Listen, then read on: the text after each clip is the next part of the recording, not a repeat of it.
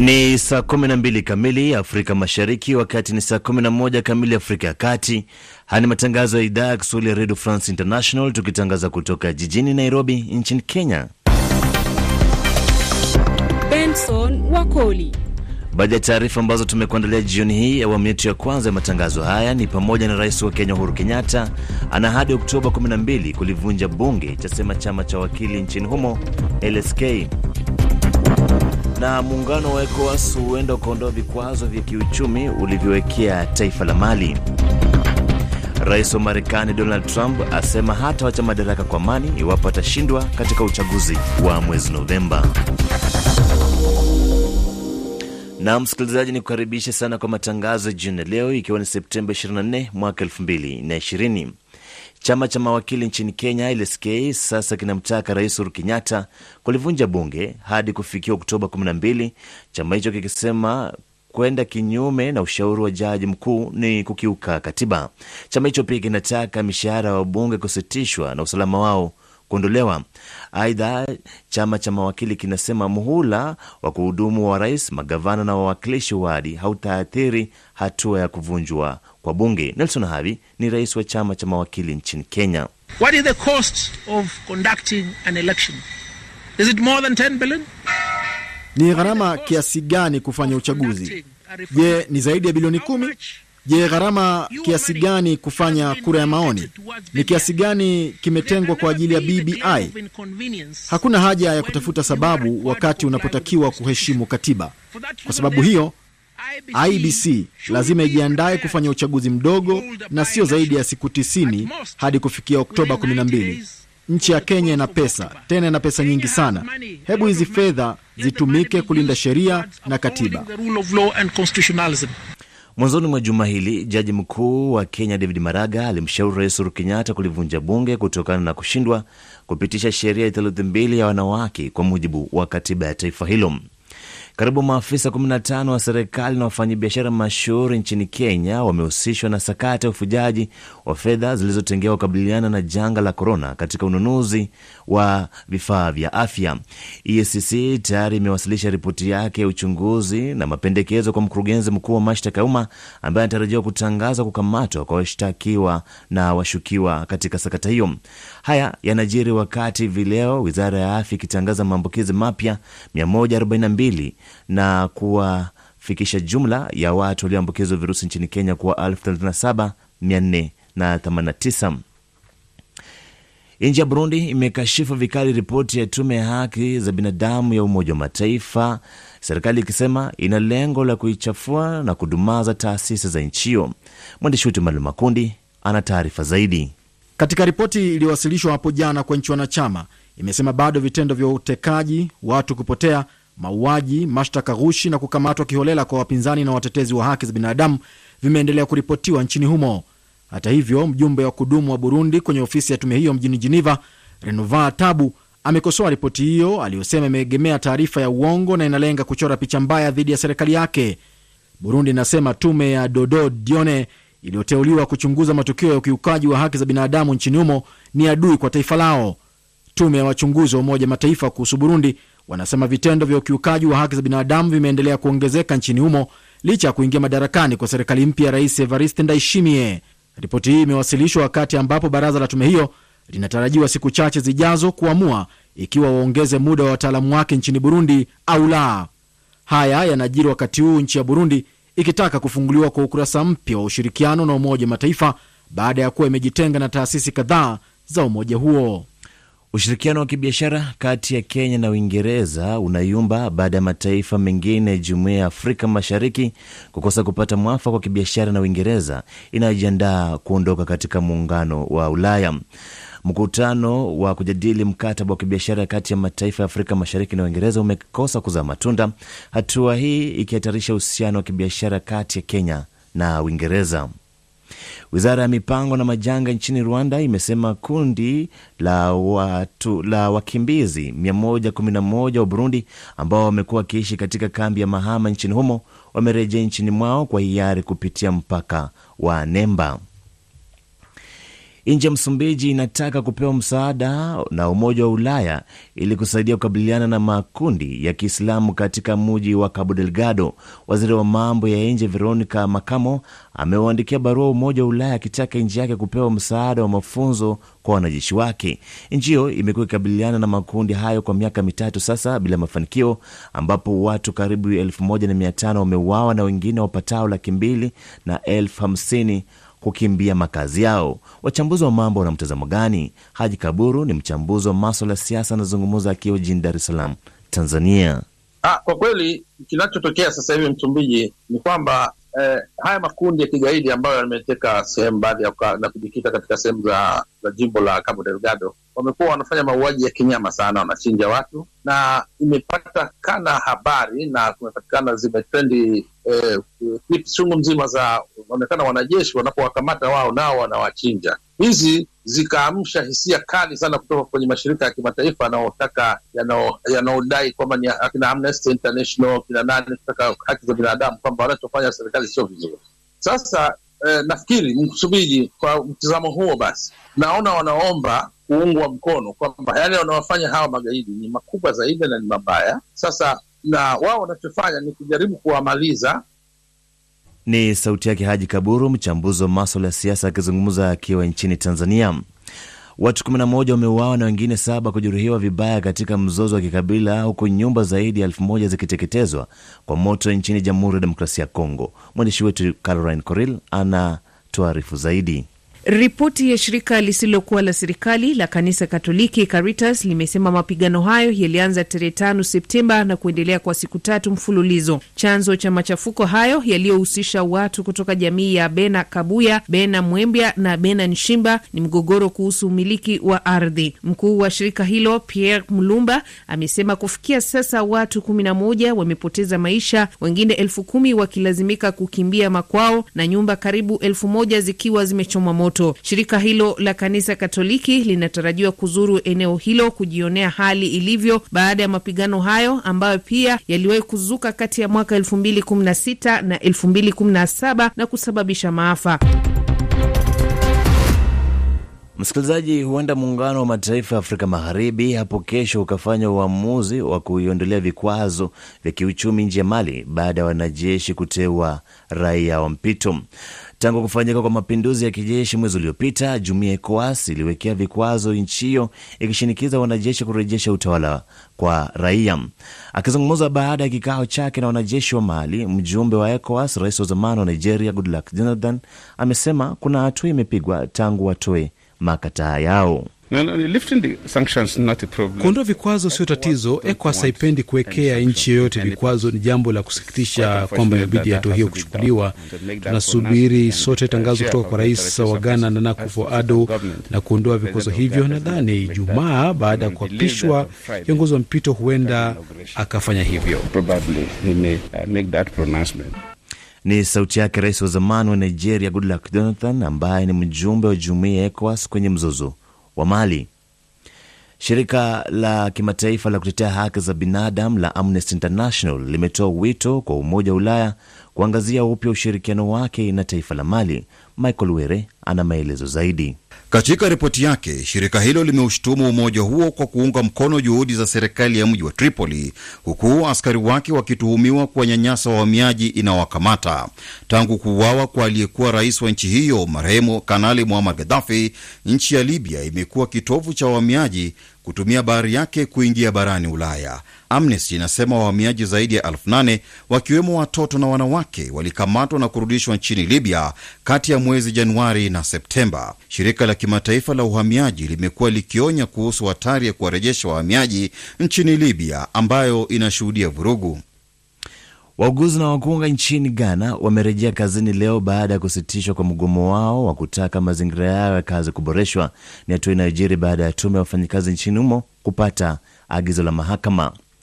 Zaidi ya raia 23 wamefariki nchini Nigeria baada ya lori la kubeba mafuta kuanguka na kushika moto katika jimbo la Kogi. Mwenyekiti wa tume ya huduma za usalama nchini humo Idris Fika amesema lori hilo lililipuka baada ya kuanguka. Kiongozi wa upinzani nchini Gambia, Wasaino Derbo, ameshtumu serikali kwa kukataa katiba kufanyiwa marekebisho kuruhusu marais kuwania urais kwa mihula miwili. Unaweza kusikiliza matangazo haya kupitia shortwave katika frequency 21690 kHz mita bendi 13. RFI. Msikilizaji unayosikiza ndio Radio France International. Matangazo haya tunapeperusha moja kwa moja kutoka jiji kuu la Kenya, Nairobi. Ukiwa jijini Juba nchini Sudan Kusini, matangazo hayo unayapata kupitia masafa ya 91.4 FM. Rais wa Marekani Donald Trump amesema hatokubali kuachia madaraka kwa amani iwapo atashindwa katika uchaguzi wa mwezi Novemba. Matamshi ya Rais Trump tayari yamekashifiwa na wanasiasa hata kutoka ndani ya chama chake na wale wa Demokrat ambao wanamtuhumu kwa kujaribu kuwa mtawala wa kimla. Rais Trump ameendelea kusisitiza kuwa hana imani uchaguzi unaotarajiwa kufanyika mwezi Novemba. You know that I've been complaining very strongly Unajua, nimekuwa nikilalamikia kura hizi na kura huwa matatizo. Tuondoe uchaguzi huu na tutakuwa na amani. Hapata kuwa kukabidhi mamlaka kiukweli, itakuwa ni mwendelezo. Hizi kura zimedhibitiwa na wanafahamu vizuri wanademokrats. Democrats know it better than anybody else. Ni sauti yake rais wa Marekani Donald Trump. Maafisa wawili wa polisi wamepigwa risasi wakati wa maandamano ya kupinga uamuzi wa kutowafungulia polisi mashtaka ya mauaji dhidi ya Berona Taylor, afisa wa matibabu ya dharura aliyeuawa na polisi mwezi Machi. Majaji katika jiji la Louisville wamesema polisi walitekeleza mauaji hayo wakijaribu kujikinga. Mahakama nchini Ufaransa inatarajiwa kuagiza kufungwa kwa baa na mikahawa katika eneo la Meseye na kudhibiti muda wa kufunguliwa na kufungwa katika miji mingine ikiwemo Paris, hii ikiwa ni baada ya kushuhudia ongezeko la maambukizi ya virusi vya korona. Waziri wa afya Olivier Veran amesema kutokana na takwimu kuonyesha idadi ya maambukizi ikiongezeka na kutishia kuzuka kwa mlipuko wa awamu ya pili, serikali imeamua kuanza kuchukua tahadhari za mapema. Tunazuia na kuweka alama nyekundu ili kudhibiti mkusanyiko ya watu katika maeneo kama ya ukumbi za sherehe kama harusini na eneo ambalo watu wanasherekea siku za kuzaliwa. Tunaepusha pia mkusanyiko ya watu uh, kwa sababu hatutaki watu zaidi ya thelathini wakutane katika eneo moja. Mamlaka ya afya nchini humo hapo jana iliripoti maambukizi mapya zaidi ya elfu kumi na tatu ndani ya saa 24 zilizopita, ambapo kwa siku sita sasa nchi hiyo imekuwa ikiripoti zaidi ya maambukizi elfu kumi na tatu kwa siku moja. Muungano wa Ulaya umetoa wito kwa wanachama wake kuanza kutekeleza sheria ya umbali wa mita moja ili kukabili mlipuko wa pili wa virusi vya korona. Kamishina wa afya Stella amesema baadhi ya nchi wanachama zimeanza kushuhudia maambukizi zaidi kushinda yale ya awamu ya kwanza, na kuzitaka nchi wanachama wa muungano wa Umoja wa Ulaya kuweka uh, masharti ambayo yatasaidia kudhibiti maambukizi ya virusi vya korona katika mataifa yao. Umoja wa Ulaya umesema hautambui Alexander Lukashenko kwa rais wa Belarus siku moja tu baada ya kuapishwa kwake kuhudumu kwa muhula wa sita kama rais wa taifa la Belarus kufuatia uchaguzi tata ambao ulifanyika mwezi Agosti. Mwanadiplomasia wa AU Joseph Borrell kupitia taarifa amesema AU kwa vyovyote vile haitambui uchaguzi wala hafla ya kuapishwa kwa Lukashenko ambayo ilifanyika kwa kisiri, akisema wananchi wa Belarus wanahitaji demokrasia katika taifa hilo. Na shirika la utafiti la Australia Think Tank limebaini kuna zaidi ya vituo 380 vinavyotumika kuwazuia washukiwa katika eneo la Xinjiang nchini China, eneo ambalo Umoja wa Mataifa unasema zaidi ya raia wa Wiga na Waislamu wamekuwa wakizuiliwa. Hata hivyo, jina China samahani, imejibu na kusema vituo hivyo ni vya kutoa mafunzo ya kiufundi pamoja na kudhibiti tishio la mafunzo ya itikadi kali. Hii unayosikiza ndio msikilizaji, Radio France International, matangazo haya tukiyapeperusha moja kwa moja kutoka jiji kuu la Kenya, Nairobi. Tufuate katika mtandao yetu ya kijamii Naam, ni saa kumi na mbili zimekatika dakika 15 majira ya Afrika Mashariki, wakati wa kupata habari za michezo.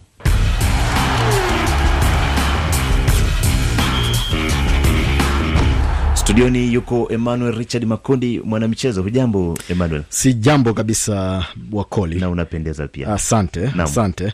Nam, nianze na mechi za Europa League ambazo zitapigwa hivi leo. Ziko nyingi, lakini niwatajie wale wapenzi wa kabumbu Naam. chache tu. Uh, Ararat uh, Armenia hivi sasa walikuwa bado wako uwanjani dhidi ya Selje, wakati baadaye majira ya saa moja Fehaver watakuwa wanawakaribisha Reims ya Ufaransa. Mura watakuwa wanawakaribisha PSV Eindhoven ya Uholanzi, wakati uh, Sekedija watakuwa wanawakaribisha Tottenham Hotspurs ya Uingereza. Galatasaray watakuwa wanawakaribisha Hajduk Split, wakati AC Milan watakuwa wanawakaribisha uh, Glimt na klabu ya Chelsea hatimaye imekamilisha usajili wa mlinda mlango raia wa Senegal kutoka klabu ya Rennes ya kule Ufaransa, Edouard Mendy kwa mkataba wa miaka mitano. Amefanikiwa kufanyiwa vipimo Jumanne ya wiki hii, na kocha Frank Lampard anasema kwamba hii ni hatua nzuri na anataka kuleta ushindani dhidi ya kipa Kepa Arrizabalaga ambaye alisajiliwa kwa dau la paundi za Uingereza milioni sabini na moja. Ndio maana nimeona wa mashabiki wa Chelsea wakipiga nduru sana katika sana, mtandao sana sana. Luis Suarez mchezaji wa zamani, mshambuliaji wa zamani wa Barcelona ameangua kilio hivi leo katika mkutano na waandishi wa habari, na hii ni mara baada ya kuitumikia klabu ya FC Barcelona kwa takriban miaka sita, na sasa anang'atuka rasmi katika klabu hiyo na kwenda kujiunga na Atletico Madrid pia ya Hispania. Unajua Barcelona alikuwa anasema sharti kuu Mhm. asiende kujiunga na miamba yoyote ya soka barani Ulaya. Nam. Kwa hivyo maanake asingeweza kujiunga na uh, Juventus, asingeweza kwenda kujiunga na Real Madrid na kadhalika. La Zlatan Ibrahimovic ameandika kwenye ukurasa wake wa kijamii kwamba korona inamfanya inampa majaribu. Anasema kwamba jana alipima akawa yuko negative, leo amepatikana yuko positive. Anasema hii ni kitu kibaya sana kwa korona, kwani Simba hachezewi. Unamjua Zlatan Ibrahimovic ne achukue tu tahadhari, maanake bado tunamhitaji. kabisa. Uh, shirikisho la soka barani Ulaya UEFA linasema kwamba lenyewe litaendelea kuruhusu mabadiliko ya wachezaji watano, na hii ni mapendekezo ya FIFA awali kwamba kutokana na janga la korona kuruhusu wachezaji wabadilishwe watano, lakini unakumbuka mwezi mmoja uliopita uh, shirikisho la soka Uingereza lilisema kwamba lenyewe halitaruhusu wachezaji watano, badala yake litabaki na sheria ya wachezaji watatu. Tanzia ni kuhusiana na mchezaji wa zamani wa mchezo wa kriketi batsman huyu Daniel Jones wa kule Australia amefariki uh, dunia akiwa na umri wa miaka 59, kijana tu. Lakini Fernando Alonso mwendesha magari ya Formula 1 amerejea tena na sasa atakuwa anaendesha uh, kampuni ya magari ya Renault. Anasema kwamba kurejea kwake ni kutokana na mapenzi aliyonayo kwa mchezo wa Formula 1. Naam, Richard Makundi, ni kushukuru sana kwa habari hizo za michezo. Asante. Moja kwa moja basi tupate uchambuzi wa magazeti. Ali Bilali yuko studioni. Bwana Ali Bilali, hujambo? Sijambo, namshukuru Mwenyezi Mungu. Naam, naona kijibaridi kimekuweza leo. E, kweli kabisa. Unajua hali ya hewa ya Nairobi e, lazima mtu ujihami mapema. E, nianze na magazeti ya kule nchini Tanzania. Gazeti la Nipashe limeandika kuhusu Chadema ACT katika mtihani, kampeni kanyaga twende, hadhari upepo mkali waja. Habari Leo, Dr Abbas, hakuna usiri fedha za miradi. Msajili amwonya Zito kuhusu ndoa ya wapinzani. Ni gazeti la Habari Leo hilo. Gazeti la Mhm. Mwananchi limeandika Chadema ACT mtegoni. Mtanzania um, CCM Chadema za pamba hoja kampeni uraisi. Uh, mbali na taarifa hiyo, gazeti hilo limeandika msajili, kwa sasa vyama kushirikiana haiwezekani tena na gazeti la Daily Nation la nchini Kenya limeandika kuhusu Rais Uhuru Kenyatta na hadi Oktoba kumi na mbili kumaliza bunge. Ni muungano wa shirika la mawakili, mawakili nchini Kenya. Kenya.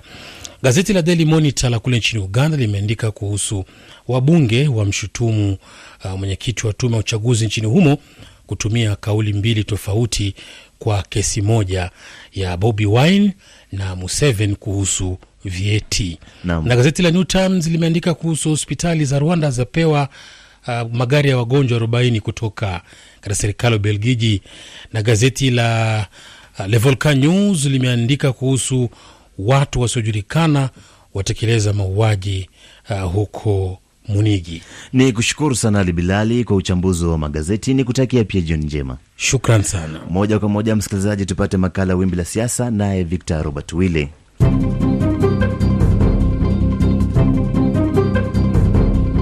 Ni makala ya wimbi la siasa kuelekea uchaguzi mkuu nchini Tanzania Oktoba 28, Watanzania wakitarajiwa kuamua. Katika makala haya utakuwa nami mtayarishaji na mtangazaji wako Victor Robert Wille, nikikusihi ungana nami mwanzo wa makala haya mpaka tamati yake.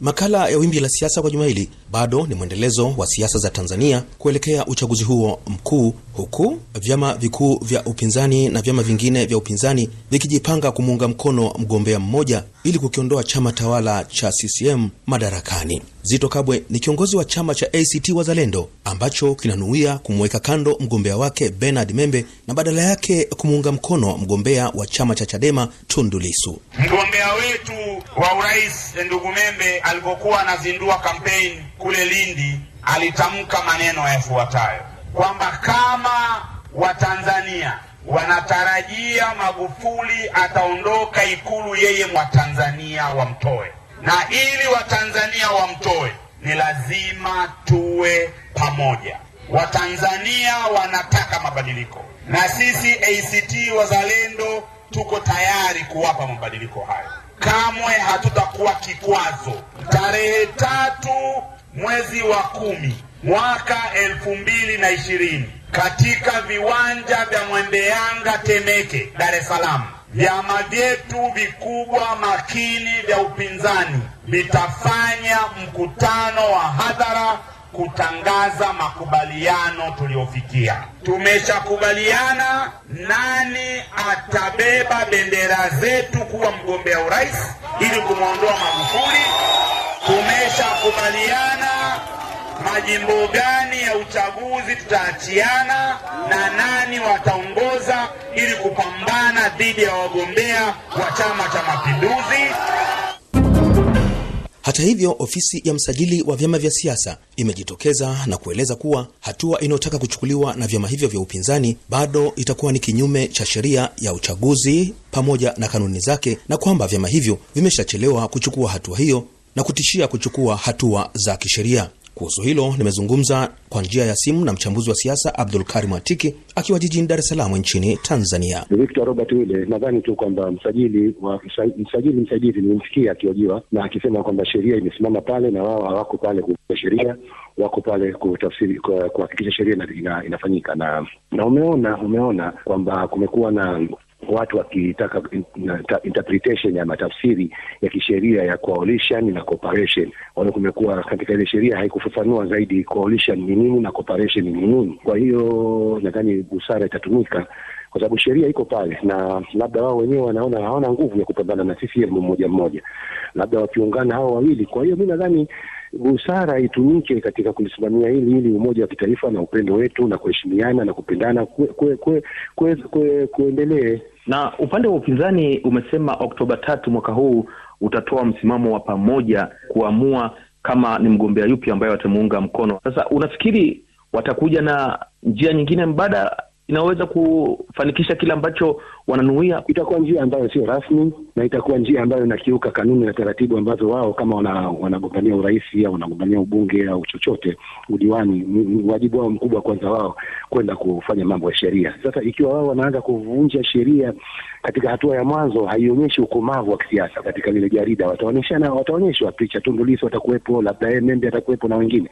Sasa hiyo inawasaidia nini sasa wapiga kura? Wapiga kura wengi ni ambao wanachanganyikiwa. Lakini upande wa upinzani unafikiri kama utafanikiwa kumuunga mkono mgombea mmoja, hali hiyo inaweza ikabadili sura, lakini pia upepo wa kisiasa kuelekea uchaguzi wa Oktoba ishirini na nane mwaka huu? Nadhani itawasaidia kwenye majimbo, nadhani itawasaidia kwenye majimbo, sio kwenye urais. Kuna tatizo kwenye wabunge, baadhi ya wabunge wa CCM hawakuwa wamefanya vizuri na wengine wamerudi. Kwa hiyo nadhani hapo ndio kutakuwa na adhabu adhabu zitakazotolewa, lakini kwa upande wa urais hakuna shaka yoyote.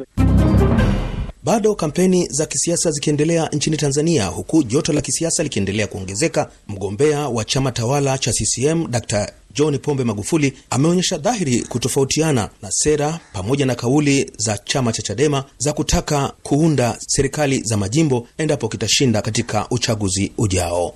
Baba wa taifa alipolianzisha taifa hili lina makabila zaidi ya mia moja ishirini na moja hakutaka kuwagawa Watanzania, aliwaunga pamoja ndani ya lugha ya Kiswahili. Ukishatengeneza serikali za majimbo, maana yake miradi yote uishughulikie jimbo, tutakuwa na majimbo mengine maskini ya kutupwa. Huu mradi wa maji umegharimu bilioni mia sita kuleta maji hapa. Tungepata wapi Tabora bilioni mia sita za kuleta maji kutoka Mwanza? Inawezekana jimbo la Mwanza nalo lingekataa maji haya mpaka myalipie. Huko ndiko mnataka twende, wana Tabora, na utawala ambao baba wa taifa aliukataa. Fedha zilizoletwa hapa kwa ajili ya maji zimekusanywa, hata wa Dar es Salaam wamechangia, hata wa Arusha wamechangia, barabara zilizojengwa Tabora, Tanzania nzima imechangia. Tukianza kuanza kugawanywa sasa, tutaingia kwenye matatizo, na si ajabu tukaingia kwenye matatizo ya vita. Ulizeni mataifa yaliyo na majimbo, sitaki kuzitaja hizo nchi, lakini ninyi mnafahamu hakuna kugawanywa kwa makabila, kwa dini, kwa ukanda. Sisi wote tu pamoja na ni taifa moja. Kwa upande wake chama cha Chadema kupitia kwa mgombea wake Tundu Lisu, sera ya kuunda serikali za majimbo inaonekana kama turufu inayolenga kuleta madaraka mikononi mwa raia. Hatuna maana kurudisha majimbo ya kikoloni. Tuna maana hii, tuweke utaratibu ambao sisi wananchi wa Mpanda, wa Katavi, tukitaka mkuu wa mkoa kama tunamtaka, tunamchagua wenyewe. Tukitaka pesa zetu kuwekwa chini ya mkurugenzi wa mji kama tunataka, tunamchagua wenyewe, na akianza kutunyeanyea tunamwondoa. Tunataka masuala yanayohusu maji ya Mpanda, maji ya Katavi yaamuliwe na wananchi wa Katavi. Tunataka miradi ya hospitali, wananchi wakisema tunahitaji hospitali, tusisubiri rais aseme, tuamue wenyewe. Hiyo ndiyo maana ya, ku, ya kurudisha mamlaka kwenye mikono ya wananchi. Utaratibu wa leo ukoje? Pesa yote inaenda Dar es Salaam. Dar es Salaam wakikaa wanawarudishia vijisenti, alafu mnashukuru rais ametuletea maendeleo. Swala hilo limeendelea kuzua mijadala miongoni mwa Watanzania na wafuatiliaji wa siasa za Tanzania, na hapa kwa mara nyingine nazungumza na mchambuzi wa masuala ya siasa Abdul Karim Atiki akiwa jijini Dar es Salaam. na na hii Tundu Lissu anaisema sasa hadharani waziwazi, kwa sababu ime anaiona kama inaweza ikawa ni turufu kwa chama chake, kwa sababu kuna baadhi ya majimbo yana yanaona yana, yana yako advance zaidi na yapata maslahi zaidi na yana, watu wake wanafanya kazi zaidi, na kuna majimbo mengine watu wake tuseme wavivu na ha, contribution yao ni ndogo. Kwa hiyo hiyo ni katika kuwagawa watu watu. Hivyo ni vitu ambavyo kwa kweli ndio vina- vinavyowaangusha. Unajua, lazima ujue Watanzania wapiga kura wako wanataka nini. Mgombea wa chama tawala CCM Dr. John Pombe Magufuli kwa upande wake amesema kwamba kutekeleza sera za serikali za majimbo ni kuwagawa Watanzania, ni kuigawa nchi na ni kinyume pia na matakwa hata ya baba wa taifa aliyeasisi taifa hili. Kwa mtazamo wako, unafikiri kauli hiyo ina mantiki gani? Kauli hiyo ina mantiki ya kuwafanya watu wote wawe wamoja. Ndio maana Mwalimu Nyerere alikuwa wakati ule wanafunzi wa shule za sekondari wa Bukoba atakuja kusoma Chidi huku Mtwara, watu wakaelewana, wakapendana, wakafahamiana. Ndio namna ya kuunganisha nchi, lakini ukishaweka majimbo, ina maana hata system za education zitakuwa tofauti. Ukiintroduce majimbo, ujue una introduce na ukabila pia. Alichosema mgombea wa Chama cha Mapinduzi eh, Mheshimiwa John Pombe Joseph Magufuli alisema sawasawa tu, ndio sera na ndio nini za chama hizo. Na kwa upande mwingine sasa, ukiangalia upande wa upinzani, wao wanaona mfumo huo wa, kimajimbo utasaidia kuweka karibu zaidi madaraka mikononi mwa raia. Huoni pengine hapa kuna hoja? Hakuna hoja, kwa sababu madaraka yapo kwenye halmashauri na wao Chadema wame- wameongoza halmashauri nyingi tu mpaka walipoanza kufarakana na kuanza kutoka waka- waka- wakapoteza baadhi ya halmashauri kwa sababu ya mfumo wa kisiasa wa kiutawala katika ndani ya chama haukuwa sawasawa. na kuna nchi kama Kenya hivi imekuwa katika mfumo wa serikali za kaunti ama kimajimbo, na mfumo huu kwa upande wako unaamini kwamba umeisaidia Kenya Juzi kulikuwa na mgogoro huko Kenya kuhusu habari ya pesa zinazotoka central government kwenda kule, namna ya matumizi na nini, wanagombana maseneta na, na, na hawa magavana na nini. Matokeo yake pamoja na kwamba unaona Kenya sasa ndio inadhibisha ukabila, ndio inadhibisha maeneo. Kenya wameshindwa mpaka leo, wanahangaika na hilo jambo. Sisi Watanzania ndio tunataka kwenda huko. Na kwa nukta hiyo ndio tunafikia tamati ya makala ya Wimbi la Siasa juma hili. Shukran kwako msikilizaji kwa kuwa nami kwa muda wote huo. Mimi naitwa Victor Robert Wille, na kinachosubiriwa nchini Tanzania ni kuchaguliwa kwa kitendawili cha nani atapewa ridhaa ya wananchi kuongoza mamlaka nchini humo. Ni saa 12 na nusu Afrika Mashariki, wakati ni saa 11 na nusu Afrika ya Kati. Haya ni matangazo ya idhaa ya Kiswahili ya Radio France International, tukitangaza kutoka jijini Nairobi nchini Kenya. Benson Wakoli. Baadhi ya taarifa ambazo tumekuandalia awamu ya pili ni pamoja na taifa la Burundi la kashifu ripoti ya tume ya haki za binadamu, wakati serikali ya nchi hiyo imesema inalenga kudumaza taasisi za taifa hilo. Shirika la Amnesty International lataka Umoja wa Ulaya kuangazia upya ushirikiano wake na taifa la Libya, na Ufaransa wa kufunga baa na mikahawa kudhibiti maambukizi mapya ya virusi vya korona. Na msikilizaji, ni kukaribisha sana kwa matangazo ya awamu ya pili jioni hii. Nchi ya Burundi imekashifu vikali ripoti ya tume ya haki za binadamu ya Umoja wa Mataifa, serikali ikisema ina lengo la kuichafua na kudumaza taasisi za nchi hiyo. Mwandishi wetu Manuel Makundi ana maelezo zaidi. Katika ripoti iliyowasilishwa hapo jana kwa nchi wanachama, imesema bado vitendo vya utekaji, watu kupotea, mauaji, mashtaka ghushi na kukamatwa kiholela kwa wapinzani na watetezi wa haki za binadamu vimeendelea kuripotiwa nchini humo. Hata hivyo, mjumbe wa kudumu wa Burundi kwenye ofisi ya tume hiyo mjini Geneva, Renova Tabu, amekosoa ripoti hiyo aliyosema imeegemea taarifa ya uongo na inalenga kuchora picha mbaya dhidi ya serikali yake. Burundi inasema tume ya Dodo Dione iliyoteuliwa kuchunguza matukio ya ukiukaji wa haki za binadamu nchini humo ni adui kwa taifa lao. Tume ya wachunguzi wa Umoja Mataifa kuhusu Burundi wanasema vitendo vya ukiukaji wa haki za binadamu vimeendelea kuongezeka nchini humo licha ya kuingia madarakani kwa serikali mpya ya Rais Evariste Ndayishimiye. Ripoti hii imewasilishwa wakati ambapo baraza la tume hiyo linatarajiwa siku chache zijazo kuamua ikiwa waongeze muda wa wataalamu wake nchini Burundi au la. Haya yanajiri wakati huu nchi ya Burundi ikitaka kufunguliwa kwa ukurasa mpya wa ushirikiano na Umoja wa Mataifa baada ya kuwa imejitenga na taasisi kadhaa za umoja huo. Wizara ya mipango na majanga nchini Rwanda imesema kundi la wakimbizi 511 samahani wa Burundi ambao wamekuwa wakiishi katika kambi ya Mahama nchini humo wamerejea nchini mwao kwa hiari wakipitia katika mpaka wa Nemba. Jumla ya wakimbizi 1503 wa Burundi waliokuwa wakiishi nchini Rwanda wamerejea nyumbani, kundi lingine likitarajiwa kufanya hivyo juma lijalo. Watu 11 wameuawa na wengine saba kujeruhiwa vibaya katika mzozo wa kikabila huku nyumba zaidi ya elfu moja zikiteketezwa na moto nchini Jamhuri ya Demokrasia ya Kongo. Mwandishi wetu Caroline Coril anatuarifu zaidi. Ripoti ya shirika lisilokuwa la serikali la kanisa Katoliki Caritas limesema mapigano hayo yalianza tarehe tano Septemba na kuendelea kwa siku tatu mfululizo. Chanzo cha machafuko hayo yaliyohusisha watu kutoka jamii ya Bena Kabuya, Bena Mwembya na Bena Nshimba ni mgogoro kuhusu umiliki wa ardhi. Mkuu wa shirika hilo Pierre Mulumba amesema kufikia sasa watu kumi na moja wamepoteza maisha, wengine elfu kumi wakilazimika kukimbia makwao na nyumba karibu elfu moja zikiwa zimechomwa moto. Shirika hilo la kanisa Katoliki linatarajiwa kuzuru eneo hilo kujionea hali ilivyo baada ya mapigano hayo ambayo pia yaliwahi kuzuka kati ya mwaka 2016 na 2017 na kusababisha maafa. Ushirikiano wa kibiashara kati ya Kenya na Uingereza unayumba baada ya mataifa mengine ya Jumuiya ya Afrika Mashariki kukosa kupata mwafaka wa kibiashara na Uingereza inayojiandaa kuondoka katika Umoja wa Ulaya. Mkutano wa kujadili mkataba wa kibiashara kati ya mataifa ya Afrika Mashariki na Uingereza umekosa, umekosa kuzaa matunda, hatua hii ikihatarisha uhusiano wa kibiashara kati ya Kenya na Uingereza, hofu pia ikiibuka huenda Kenya ikapoteza dola milioni 393 kila mwaka kutokana na bidhaa zake zinazouzwa nchini Uingereza. Chama cha mawakili nchini Kenya, LSK, sasa kinamtaka Rais Uhuru Kenyatta kulivunja bunge hadi kufikia Oktoba 12, chama hicho kikisema kwenda kinyume na ushauri wa jaji mkuu ni ukiukaji wa katiba. Chama hicho pia kinataka mishahara ya wabunge kusitishwa na usalama wao kuondolewa. Aidha, chama cha mawakili kinasema muhula kuhudumu wa rais, magavana na wawakilishi wa wadi hautaathiriwa na hatua ya kuvunjwa kwa bunge. Nelson Havi ni rais wa chama cha mawakili nchini Kenya. What is the cost of conducting an election? Is it more than 10 billion? Ni gharama kiasi gani kufanya uchaguzi? Je, ni zaidi ya bilioni kumi? Je, gharama kiasi gani kufanya kura ya maoni?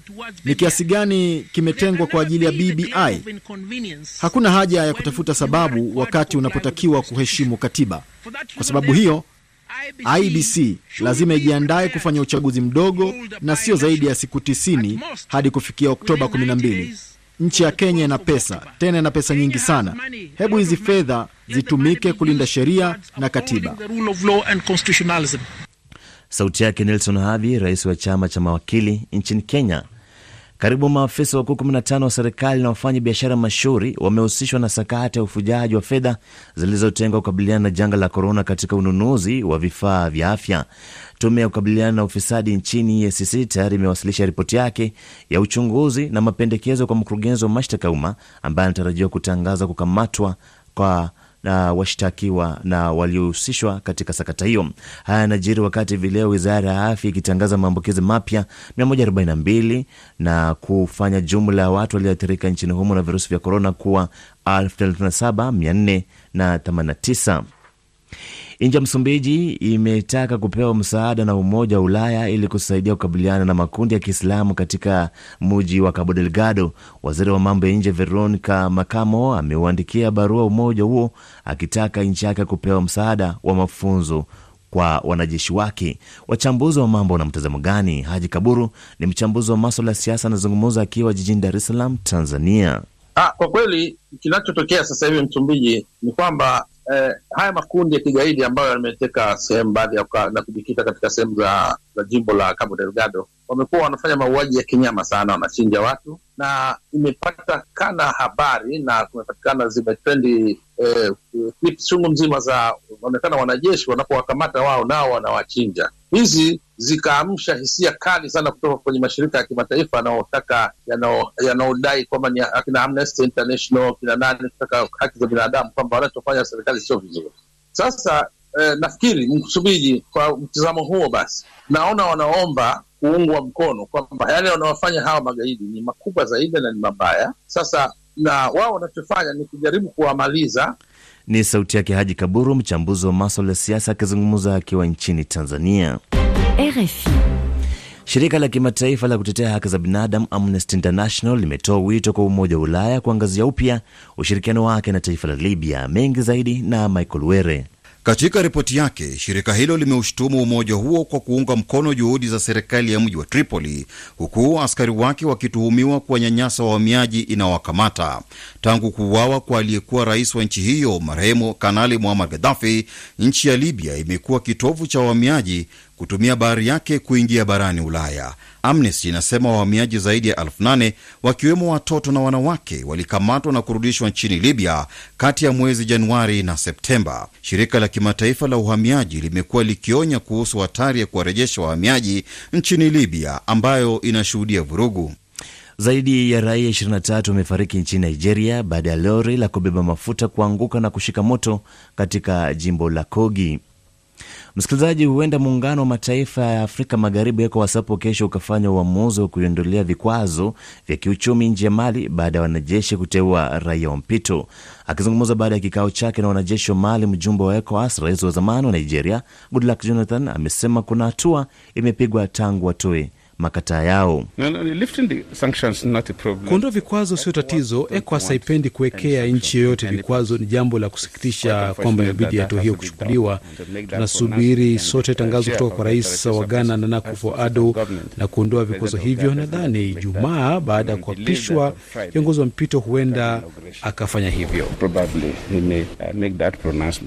Ni sauti yake rais wa zamani wa Nigeria Goodluck Jonathan, ambaye ni mjumbe wa jumuiya ya ECOWAS kwenye mzozo wa Mali.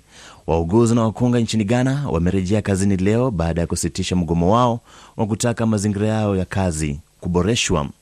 Kiongozi wa upinzani nchini Gambia, Wasaino Derbo, ameshtumu serikali kwa kukataa katiba kufanyiwa marekebisho kuruhusu marais nchini humo kuwania urais kwa mihula miwili.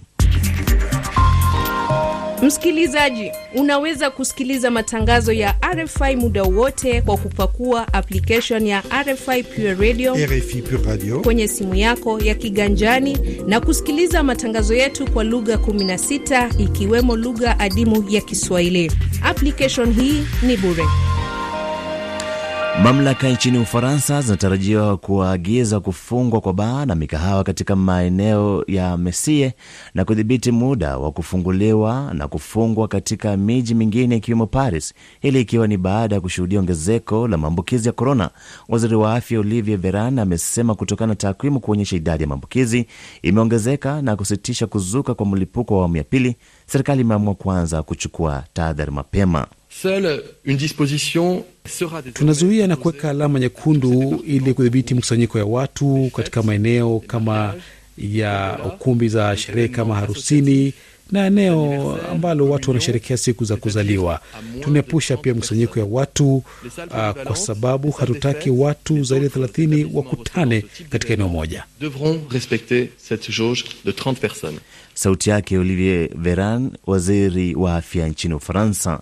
Muungano wa Ulaya umetoa wito kwa wanachama wake kuanza kutekeleza sheria ya umbali wa mita moja ili kukabili mlipuko wa awamu ya pili wa virusi vya korona. Rais wa Marekani Donald Trump amesema hatakubali kuachia madaraka kwa amani iwapo atashindwa katika uchaguzi wa mwezi Novemba. Matamshi yake Rais Trump tayari yamekashifiwa na wanasiasa kutoka ndani ya chama chake. Rais Trump ameendelea kusisitiza kuwa hana imani na uchaguzi unaotarajiwa kufanyika mwezi Novemba. You know that I've been complaining very strongly Unajua, nimekuwa nikilalamikia kura hizi na kura huwa matatizo. Tuondoe uchaguzi huu na tutakuwa na amani. Hapata kuwa kukabidhi mamlaka kiukweli, itakuwa ni mwendelezo. Hizi kura zimedhibitiwa na wanafahamu vizuri wanademokrats. Ni sauti yake rais wa Marekani Donald Trump. Maafisa wawili wa polisi wamepigwa risasi wakati wa maandamano ya kupinga uamuzi wa kutofunguliwa polisi mashtaka ya mauaji dhidi ya Berona Taylor, afisa wa matibabu ya dharura aliyeuawa na polisi mwezi Machi nchini Marekani. Umoja wa Ulaya umesema utambui Alexander Lukashenko kuwa rais wa Belarus siku moja tu baada yake kuapishwa kwa muhula wa sita kama rais wa taifa hilo kufuatia uchaguzi tata wa mwezi Agosti. Mwanadiplomasia wa AU Joseph Borrell kupitia taarifa amesema AU kwa vyovyote vile haitambui uchaguzi wala hafla ya kuapishwa kwa Lukashenko iliyofanyika kisiri. Shirika la utafiti la Australia Think Tank imebaini kuwa zaidi ya vituo 380 vilivyotumika kuwazuia washukiwa katika eneo la Xinjiang nchini China, eneo ambalo Umoja wa Mataifa umesema zaidi ya raia wa Uighur na Waislamu wamekuwa wakizuiliwa. Ni saa 12 na dakika 42 majira ya Afrika Mashariki. Nchi ya Msumbiji inataka kupewa msaada na Umoja wa Ulaya ili kulisaidia taifa hilo kukabiliana na makundi ya Kiislamu katika mji wa Cabo Delgado. Waziri wa mambo ya nje Veronica Macamo ameuandikia barua Umoja wa Ulaya akitaka nchi yake kupewa msaada wa mafunzo kwa wanajeshi wake. Wachambuzi wa mambo na mtazamo gani? Mwenzangu Ali Bilali amezungumza na Haji Kaburu, mchambuzi wa maswala ya siasa, anazungumza akiwa jijini Dar es Salaam, Tanzania. Walishaomba South Africa, walishaomba Zimbabwe, walishaomba Tanzania, walishaomba wapi. Inatosha majeshi ya nchi hizi kuwakabili wale watu, si kuungwa mkono wa kijeshi na si kuungwa mkono wa kipesa. Nafikiri kuungwa mkono kwa kuacha kuyazungumza yale ambayo wameyapeleka kwenye hali ya juu kwamba yanavunjwa haki za binadamu na hivi na hivi, ndio kinapelekea serikali ya Msumbiji kuwaambia wale waunge mkono kwenye hali hiyo, lakini kwenye jeshi wanapata msaada kutoka nchi ambazo ni jirani na nchi za jirani zinawaweza wale watu. Naam, msaada huu wa serikali ya Msumbiji inakuja wakati kukiwa na ripoti kutoka shirika la mpango wa chakula duniani ikidai kwamba watu zaidi ya laki tatu wamekimbia eneo la Cabo Delgado. Labda kwa mtazamo wako wewe, unafikiri eh, serikali hii iwajibike vipi ili kuweza kuwahudumia raia wake? Fahamu kwamba hawa wakimbizi ambao wanasema watu wamekimbia kutoka maeneo ambayo yanashambuliwa zaidi na hawa magaidi ni wananchi wa Msumbiji na wanakimbilia bado Msumbiji. Hawa watu wana jamaa zao, wana ndugu zao, wana watu wa kabila lao, kabila ambao wanafanana, na wanaweza kupata msaada kwanza ya kijamii kutoka kwa jamii ambayo inawazunguka, lakini serikali pia ina uwezo, kwa sababu katika jimbo hilo wame ndio wanataka kuchimba gesi, wanaanza kuchimba gesi ambayo italipa hela nyingi sana. Yaani makampuni ya gesi yamekuwa yanatoa pesa nyingi za msaada kwa ajili ya kutaka kuwafanya wale wale kwa investment yani kwa kwa kwa kwa, kwa, ku, uh, kwa pesa waliokwisha ingiza katika mradi ule na fujo wanaotaka kufanyiwa ikisimama watapata hasara. Kwa hiyo ni lazima waisaidie serikali ya Msumbiji kukabiliana na wale pia na kusaidia hawa wananchi ambao wanakimbia kutoka pale. Naam, lakini yote haya yanajiri wakati serikali ya Msumbiji ikituhumiwa hususan wanajeshi kutekeleza vitendo ambavyo vilivyo kinyume na haki za binadamu. Labda na, na ukiangalia Umoja wa Ulaya imekuwa katika mstari wa mbele katika kutetea haki za binadamu. Je, unafikiri msaada huu utatolewa au tutarajie nini? Uh, kumekuwa na na na na na, na, na, na aina mbili ya, ya kudai ma, kudai haki za binadamu. Kuna haki za binadamu zinadaiwa kutoka kwenye mataifa ambayo ni madogo na machanga, pale ambapo eh, interest ya nchi zile za magharibi ina, ina, labda inaonekana haiwezi ku, ku, ku, kulindwa, lakini haki za binadamu zinataka kufanyiwe. Kama hilo ndio swala, basi lifanyiwe hata huko Ulaya na Marekani, ambapo watu wanauawa barabarani na hakuna haki yote ya binadamu inafanyika. Hawa watu wanaua watu, lakini wao wakiuawa kuna haki ya binadamu. Sasa hili jambo linaonekana kama kuna undumila kuwili, kwamba wanaouawa hawana haki, wanaouawa wakiuliwa ndio wana haki. Sasa kwa nini serikali za Ulaya zisilalamike kwamba hawa magaidi wanaua watu na wanavunja za binadamu, na wakaanza kutoa msaada kabla ya serikali kurudisha na wao kuwachinja wale kama wanavyowachinja watu wengine? ingekuwa ni, ingekuwa ni vizuri zaidi, lakini unangojea wale wachinjwe, mnakaa kimya. Wakichinjwa hao mnasema haki za binadamu. Ni sauti yake Haji Kaburu, mchambuzi wa maswala ya siasa, akizungumza akiwa nchini Tanzania. Na msikilizaji, umewadia wakati sasa wa kupata makala Habari Rafiki, makala ambayo ameandaliwa naye Michael Were. Kipindi ni Habari Rafiki, makala pekee kutoka hapa Radio France International inayokupa fursa wewe msikilizaji kutoa maoni yako kwa uhuru. Nam, makala yetu ya leo Habari Rafiki, tunazungumzia kuhusu viongozi wa dunia ambao wameanza mkutano wa kila mwaka wa Umoja wa Mataifa. Safari hii baadhi ya viongozi hawatafika jijini New York, Marekani, kutokana na janga la korona. Ni mkutano unaofanyika huku ikiwa ni wazi mataifa yameendelea kugawanyika katika kushughulikia changamoto za dunia. Je, unadhani taasisi ya Umoja wa Mataifa inaelekea kushindwa kuiunganisha dunia na nini kifanyike ili kuimarisha? Tuandamane hadi tamati. Jina langu ni Michael Were Muhusia.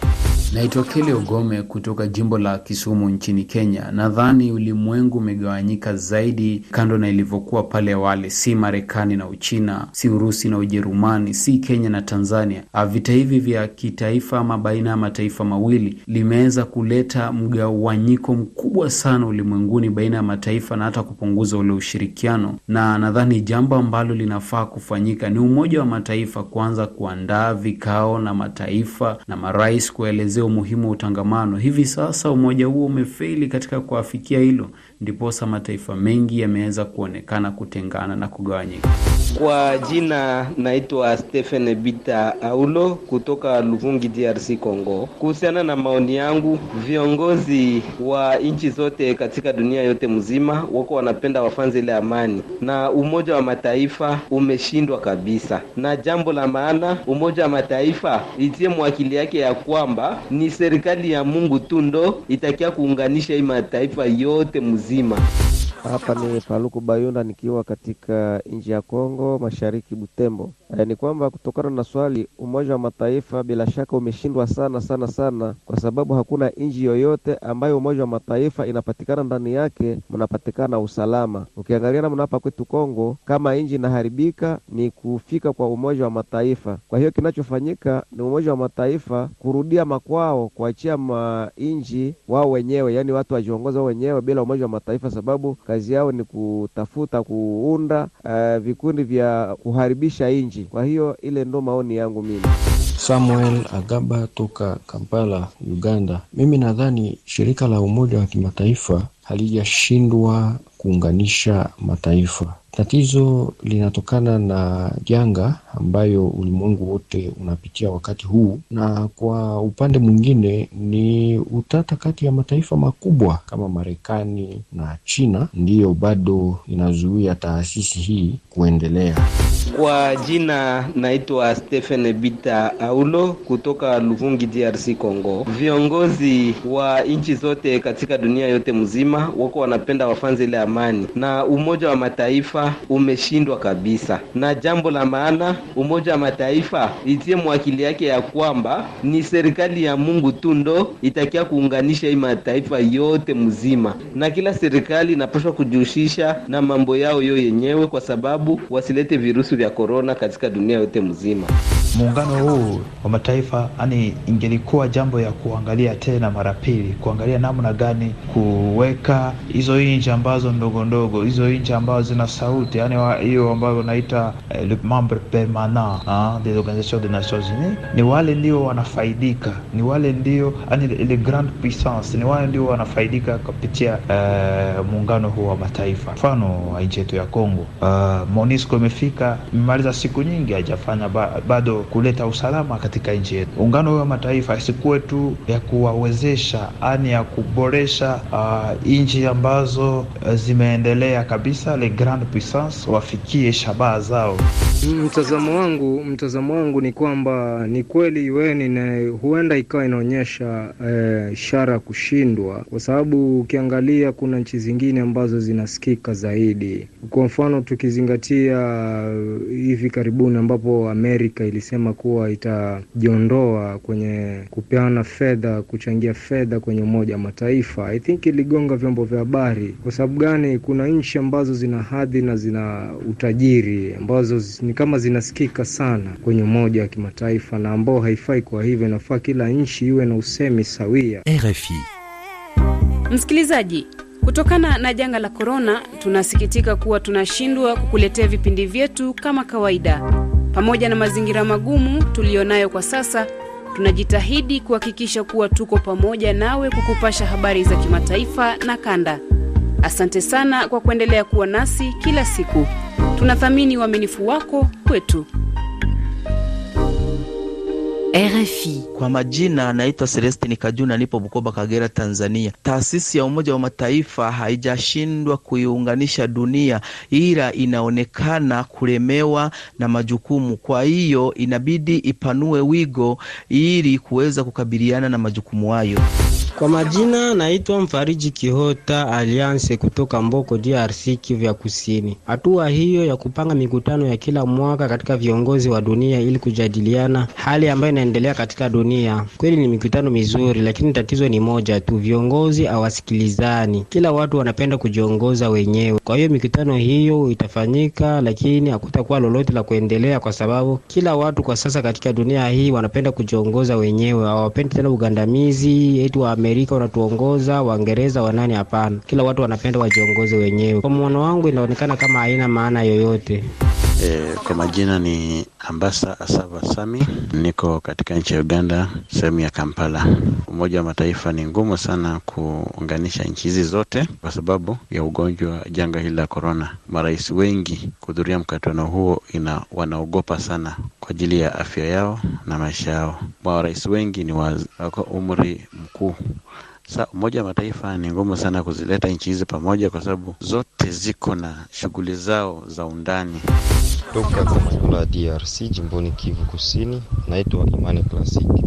Taasisi hiyo ya Umoja wa Mataifa imeshindwa kuunganisha dunia kabisa. Kwa sababu gani? Baadhi ya nchi nyingi zinashuhudia changamoto mbalimbali, bado vita vinashuhudiwa, makundi yenye kumiliki silaha, mauaji, uporaji na ubakaji yanaendelea kushuhudiwa katika baadhi ya nchi. Mimi ningeomba, inahitajika kabisa, jitihada zinahitajika kwa taasisi hiyo kuiunganisha tena dunia. Inabidi wakamate mfumo ama namna nyingine, ili waiunganishe dunia. Jambo RFI Kiswahili kutoka Kamanyola, DRC. Ni Bonere Mleba Sulemani. Tunaomba viongozi wa dunia wajiunge pamoja ili kupiganisha janga la korona, na wawe na umoja ili kupiganisha janga la korona. Asante sana.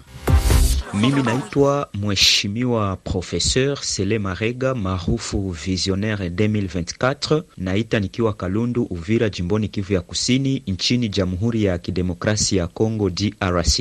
Tokea uundwe umoja huu wa kimataifa, ni kusema kwamba vita, ukabila, mauaji na vingine vinaendelea kati ya nchi wanamemba wa shirika hilo, na hakuna hata kitu chochote ambacho kimebadilishwa aiza kuleta suluhisho katika dunia kupitia nchi wanamemba, na hicho kinatupelekea sisi kama vile wadadisi wa mambo kusema kwamba hata huo mkutano hamtatoka kitu cha maana, kwa sababu yataendelea ni yale yale mazungumzo yasiyoleta matunda. Nikigeukia ujumbe wako msikilizaji, naanza na wewe kijana mpole Kagongwa kutoka Kahama, Tanzania. Unajiita Vincent J Kaji, ukiwa mwakilishi wa Katatonge Salam Club. Unasema ndiyo, inazidi kushindwa kwa sababu mgawanyiko inazidi kuonekana kwenye umoja huo. Kwa hiyo cha kufanya wanatakiwa kujipanga sana.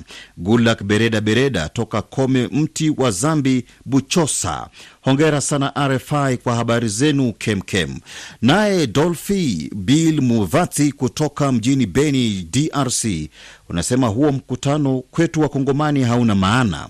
Maduhu Lusangija Mahahila kutoka Mbutu, Igunga, DRC, unasema umeganda kando ya redio yako na hadi tamati mwa kipindi hiki. Goligota Magabe Mkono kutoka Jiji Unit Geita, Tanzania, ni dhahiri kabisa imeshindwa. Kuna haja ya kutafuta utaratibu mwingine wa kurejesha amani kwenye hii dunia. Espo Mlangaliro na Bayo, unasikiliza kipindi, hujasema uko wapi. Paulo Sefa Mabama, Tabora, Tanzania, unasema ni dhahiri kabisa wameshindwa na wanatakiwa kufanya mbinu mbadala ili kurejesha amani ya dunia. Romani Kambale toka DRC, tunaomba hicho kikao kisuluhishe vita ndani ya Congo, haswa hapa Beni na Kivu ambapo kundi la ADF linaangaisha raia. Na ujumbe wako wa mwisho ni Estache Bisimwa kutoka Bukavu, DRC. Nafikiri viongozi wa dunia wameshindwa kutuliza ghasia ya mgawanyiko ya mataifa. Sasa waombe Mungu awape hekima, maana elimu na teknolojia imeshindwa. Hata hili janga la ugonjwa wa korona imewachanganya. Nam, ujumbe wako Eustache Busimwa kutoka Bukavu, DRC, ndio inatamatishia makala ya leo, habari rafiki. Niite Michael Were Mohosia. Je, ungependa kuwasiliana nasi? Tuandikie ujumbe kwenda namba alama ya kujumlisha 254 110 000 420. RFI. Msikilizaji, ni kukumbusha baadhi ya taarifa ambazo tumekuwa nayo jioni leo. Ni pamoja na rais wa Kenya Uhuru Kenyatta ana hadi Oktoba 12 kulivunja bunge, chasema chama cha mawakili nchini humo LSK, na rais wa Marekani Donald Trump asema hatawacha madaraka kwa amani iwapo atashindwa katika uchaguzi wa mwezi Novemba. Nam, kabla ni kuacha msikilizaji, ni ruhusu ni kuacha na kibao wololo chake msanii Babes wa Ndumo akimshirikisha Mampenshe. Wanamuziki wanatoka nchini Afrika Kusini.